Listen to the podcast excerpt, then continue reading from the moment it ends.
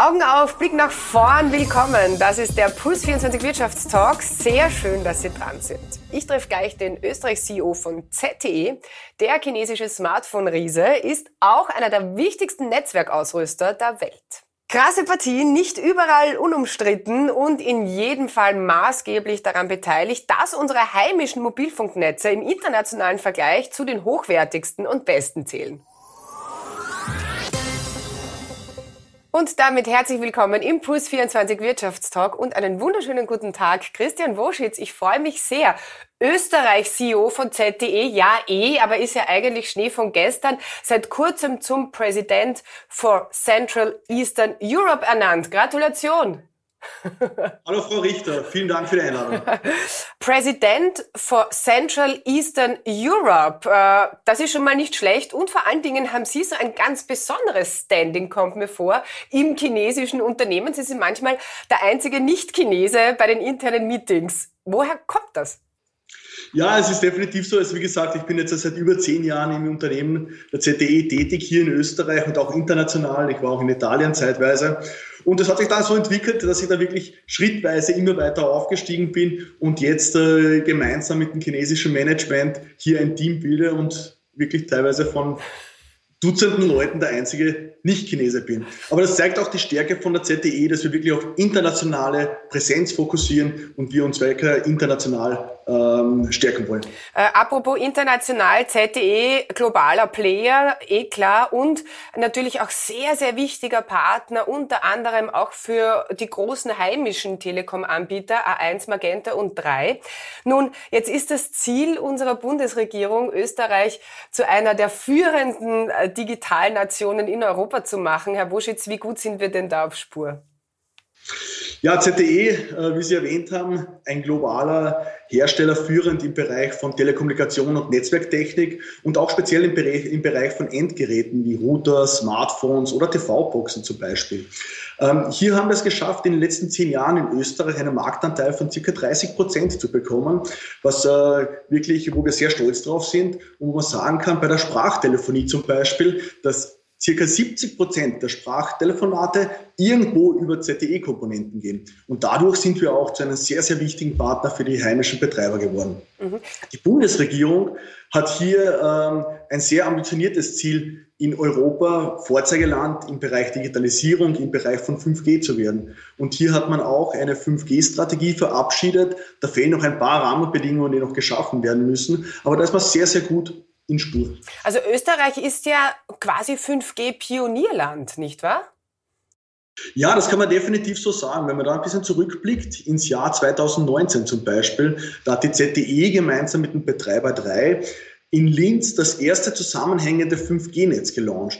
Das war zu diesem Zeitpunkt weltweit bei den ersten dabei und somit haben wir als Österreich wirklich den Punkt gesetzt zu sagen, 5G-Pionierland, das kann man sicher unterstreichen.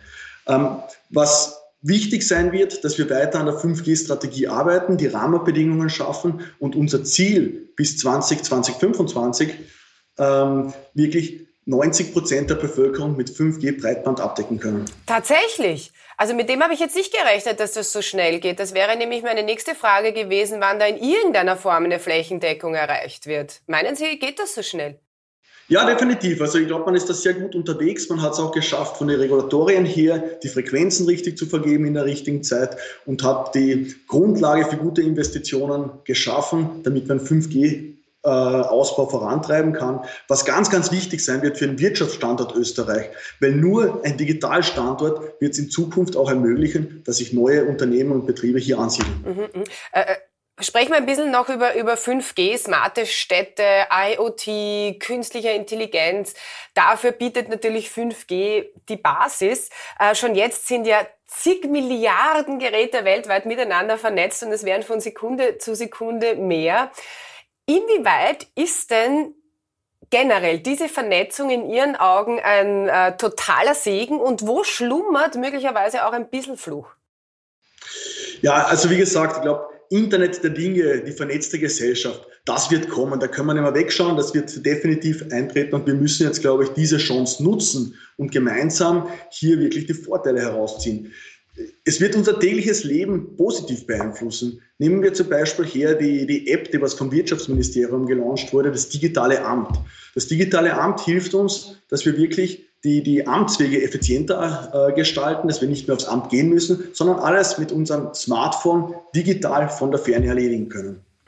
Auch im Bereich von Covid-19 während der Pandemie haben wir gesehen, Homeoffice, wie wichtig es war, dass wir schon sehr gut digital aufgestellt sind. Wir haben es geschafft, innerhalb von kürzester Zeit genügend Kapazitäten zur Verfügung zu stellen, um diesen Homeoffice-Push ähm, auch umzusetzen. Wo liegt vielleicht der Fluch dahinter? Ich glaube, man muss aufpassen, so wie beim Homeoffice, dass man später mal in einen guten Mix kommt zwischen Homeoffice und Anwesenheit im Büro, weil die soziale Komponente darf bei der Digitalisierung nicht untergehen. Äh, äh Gibt es digitale Innovationen, die Ihnen selbst möglicherweise noch zu riskant sind? Stichwort Flugtaxis zum Beispiel. Ähm, in der Tat, bei unserem äh, letztjährigen 5G-Summit hier in Österreich äh, haben wir auch ein Flugtaxi ausgestellt gehabt von der Firma EHAM, die was mit der FACC hier zusammenarbeitet. Ähm, ich wäre aber mitgeflogen. Also wenn es funktioniert hätte, wenn es die Genehmigung gegeben hätte, hätte ich es versucht. Also ich bin da offen für Neues. Ja, und die Drohnen, die, die werden ja bald kommen. Also das haben wir in ein paar Jahren, nicht wahr? Ja, da bin ich überzeugt davon, dass sie zuerst im Bereich der Logistik kommen werden. Also äh, wenn man jetzt sich ansieht, zum Beispiel Amazon-Verteilerzentren, dass man sagt, im, im ländlichen Gebiet wirklich an äh, Point of Sales, die, die äh, Pakete hinzubringen. Ich glaube, das ist sehr realistisch, dass es in den nächsten Jahren passieren wird. Wann die Flugtaxis äh, wirklich äh, spruchreif werden, ist vielleicht noch ein paar Jahre nach hinten zu. Was aber ganz aktuell ist, ähm, dass wir uns in Europa einfach so ein bisschen vor den Silicon Valley Giganten fürchten. Ähm, ist diese Angst berechtigt?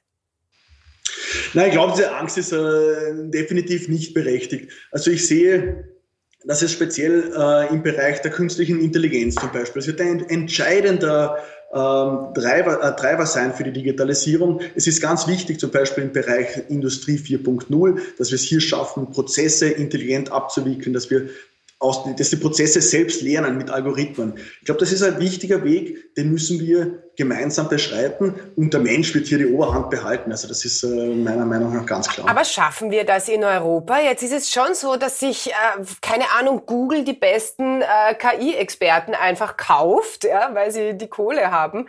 Können wir da dagegenhalten oder mithalten? Ja, ich glaube, es ist ja nicht notwendig, dass wir auch hier in Europa überall das Gleiche replizieren. Es ist, glaube ich, wichtiger, dass wir die Stärken kombinieren und dann gemeinsam was Größeres schaffen. Was haben wir zum Beispiel als ZTE gemacht, gemeinsam mit der 3 hier in Österreich ein Forschungslabor eingerichtet, wo wir an neuen Technologien, wo wir an 5G-Anwendungen forschen, die auch dann für den österreichischen Markt passen. Weil, wie gesagt, die, die, die internationalen ähm, Technologien sind teilweise auch zu groß und passen nicht für so kleine Länder. Das heißt, man muss das kombinieren und dann direkt auf den österreichischen Markt bringen und hier die lokale Wertschöpfung daraus generieren. Ich glaube nicht, dass man unbedingt einen Gegenpol schaffen muss. Mhm. Spielen wir das Ganze mal ein bisschen weiter. Ich finde es halt total spannend. Äh, Mensch-Maschine-Interface. Elon Musk will da mit seinem äh, Implantat-Startup Neuralink quasi das menschliche Gehirn mit dem Computer verbinden. Die sind auch schon recht weit. Mit welchem Gefühl beobachten Sie diese Entwicklungen? Ja, also wie gesagt, vom Unternehmen her, da sind wir eben nicht jetzt an tätig, aber natürlich habe ich privat meine Meinung dazu und sehe das schon eigentlich sehr skeptisch. Ich glaube, es ist nicht notwendig, Mensch und Maschine zu kombinieren, also physisch jetzt. Ich glaube, das macht äh, meiner Meinung nach nicht Sinn und ist auch äh, wirklich bedenklich. Wo es aber durchaus Sinn macht in Bereichen, zum Beispiel von Prothesen, ja, wo man sagt, äh, man versucht wirklich mit den Nervenströme zu deuten und die Prothesen dadurch intelligent zu steuern. Ich glaube, da gibt es Bereiche, die Sinn machen. Ja, und vor allen Dingen, man muss sich das mal vorstellen, die, die Neuralink-Entwickler, die wollen ja, dass man sich quasi eine App ins Hirn laden kann und dann, keine Ahnung, Chinesisch spricht plötzlich. Das ist schon spooky, oder? Das ist definitiv spooky. Obwohl glaub, in, ihr, in Ihrem Fall wäre es ganz praktisch, nicht wahr? In meinem Fall wäre es ganz praktisch. Das Chinesisch, das habe ich in den letzten zehn Jahren nicht geschafft. Wirklich? Aber ich glaube, man muss auch ganz ehrlich sagen, die, die Menschheit ist heute, wo sie ist, weil die Gesellschaft bunt und vielseitig ist. Und ich glaube, das darf man nicht zerstören, indem man versucht, jetzt hier einzugreifen und Stereotypen zu schaffen.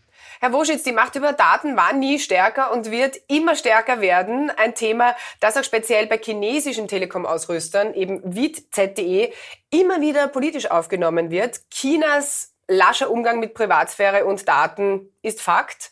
Wie stehen Sie zum Thema Datenschutz? Ja, ich sage, 5G ist natürlich ganz ein heißes Thema. Da wird halt sehr viel über Datensicherheit auch äh, diskutiert. Und das ist ein großes Thema auch für uns. Ähm, 5G muss man aber verstehen, bietet viel, viel mehr Möglichkeiten im Sicherheitsbereich, wie es jetzt zum Beispiel 4G geboten hat zuvor. Es gibt sehr viele Standardisierungsgremien, wo über Datensicherheit diskutiert wird, wo Standards festgelegt werden. Wir sind dort federführend dabei. Wir sind 100% konform ähm, in, in die Datenschutzgrundverordnungen. Wir müssen die ja natürlich einhalten als Unternehmen. Äh, ob wir jetzt in Europa oder in einem Land sind, da gibt es ja überhaupt keinen Ausweg heraus und das ist auch nicht unsere Intention. Das heißt, wir müssen hier schauen, dass wir gemeinsam Rahmenbedingungen schaffen, die für alle passen. Und äh, ein Thema ist sicher auch im Datenschutz, ähm, dass die Betreiber und die Serviceanbieter sich hier Gedanken machen müssen. Weil wir sind der Hersteller, wir bringen die Hardware oder Software, die eigentlich jetzt an den, den Mobilfunk ermöglicht. Aber die Serviceanbieter, die sammeln die Daten und die müssen sich überlegen, was man damit machen kann und dabei datenkonform zu sein. Aha, und wird das zu wenig gemacht in Ihren Augen? Nein, das glaube ich nicht. Ich glaube, man hat es jetzt auch gesehen, zum Beispiel in der Pandemie, wo man versucht hat, äh, die Be Bewegungsmuster in Österreich ähm, darzustellen. Das kommt ja schon heraus aus dem Big Data Bereich, wo man sagt, man greift die Daten ab vom, vom äh, Mobilfunktelefon um hier Bewegungsmuster festzustellen. Und das funktioniert ganz gut und das ist eigentlich auch nicht personalisiert, sondern es wird in einem Pool verwaltet und somit kein Problem mit dem Datenschutz. Ja, eben auch in Europa gibt es ja hinsichtlich 5G immer wieder Cybersecurity-Bedenken, speziell in Bezug auf chinesische Netzwerkausstatter. Schweden und Großbritannien zum Beispiel, die reagieren da mittlerweile schon ganz besonders heikel. Wird da in Ihren Augen überreagiert? Nein, wir nehmen das Thema Cybersecurity sehr ernst. Das ist natürlich ganz ein wichtiges Thema, speziell jetzt im Bereich der Digitalisierung, wo alles digital wird. Ist Cybersecurity ein Thema, das man ganz, ganz, äh, ich sage mal, eng betrachten muss und wo es auch wichtig ist, dass es klare Richtlinien gibt. Es ist aber auch wichtig, dass Cybersecurity-Richtlinien für alle gelten. Ich glaube, Cybersecurity hängt nicht davon ab, von wo kommt man her oder wo produziert man, sondern Cybersecurity muss lokal in richtige Rahmenbedingungen umgesetzt werden. Und was wir als ZTE äh, zusätzlich noch tun, weil man kann ja immer sagen, man kann viel reden, aber was, was macht man wirklich faktisch? Wir haben in Österreich, äh, wir haben in Europa zwei Standorte, einen in Rom und einen in Brüssel, wo wir ein Cyber Security Lab aufgemacht haben.